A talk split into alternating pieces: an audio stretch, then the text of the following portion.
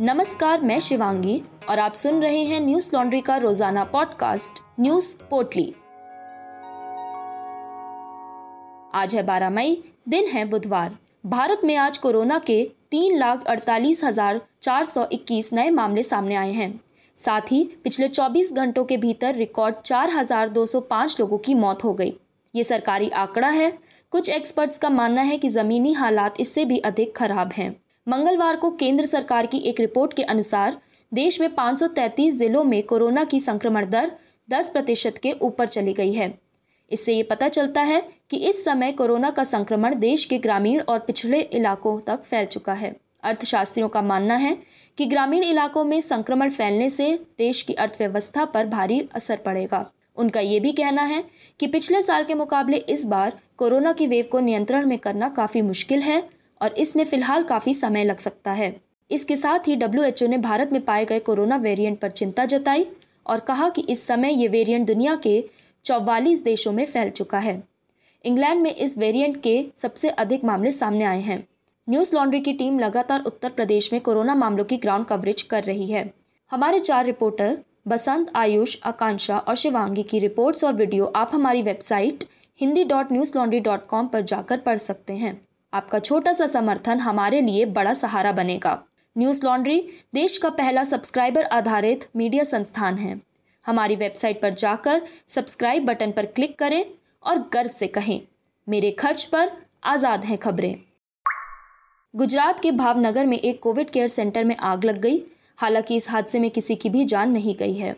मौके पर मौजूद अधिकारियों का कहना है कि आग लगने के वक्त अस्पताल में अड़सठ मरीज मौजूद थे।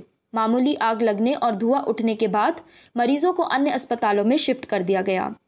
भावनगर के दमकल विभाग में काम करने वाले एक अधिकारी का कहना है कि ये दुर्घटना देर रात घटित हुई। टीवी में चिंगारी उठने के बाद आग लग गई। आग पर तुरंत ही काबू पा लिया गया, लेकिन तीन मंजिला होटल के सबसे ऊपरी मंजिल पर अत्यधिक धुआं भरने से मरीजों को एहतियात के तौर पर अन्य अस्पतालों में ले जाया गया।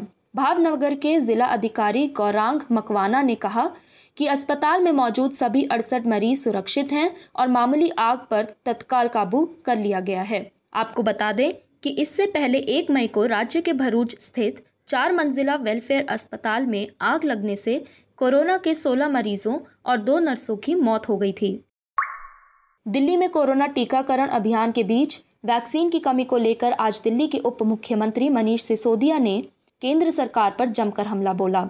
सिसोदिया ने आरोप लगाया है कि केंद्र सरकार के निर्देश पर दिल्ली को मिलने वाली कोवैक्सीन की सप्लाई रोक दी गई। उन्होंने एक प्रेस कॉन्फ्रेंस में कहा, कोट, दिल्ली सरकार ने एक करोड़ चौंतीस लाख वैक्सीन की डिमांड की थी, जिसमें सड़सठ लाख कोविशील्ड और सड़सठ लाख को वैक्सीन मांगी गई थी, लेकिन भारत बायोटेक ने हमें कल चिट्ठी लिखकर बताया कि वे हमें वैक्सीन नहीं दे सकते।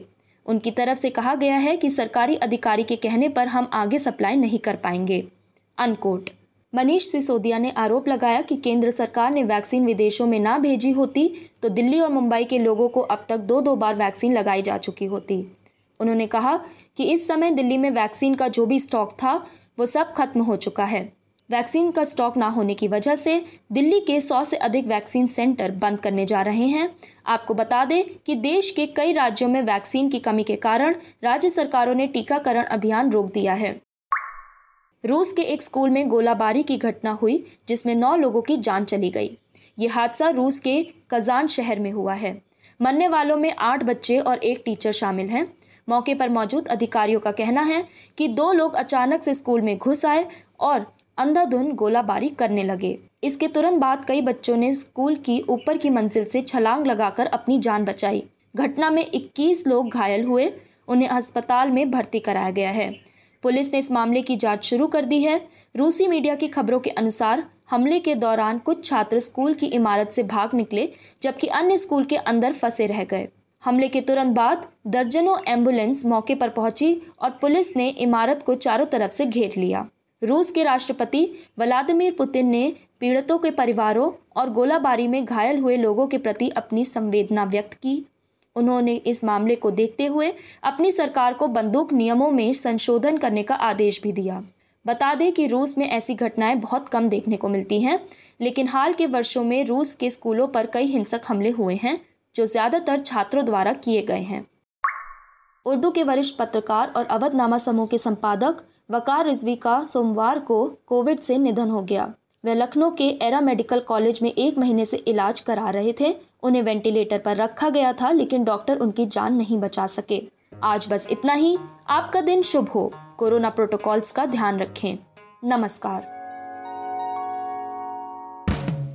न्यूज लॉन्ड्री के सभी पॉडकास्ट टिचर, आईट्यूज और दूसरे पॉडकास्ट प्लेटफॉर्म पे उपलब्ध हैं। खबरों को विज्ञापन के दबाव से आजाद रखें। न्यूज लॉन्ड्री को सब्सक्राइब करें।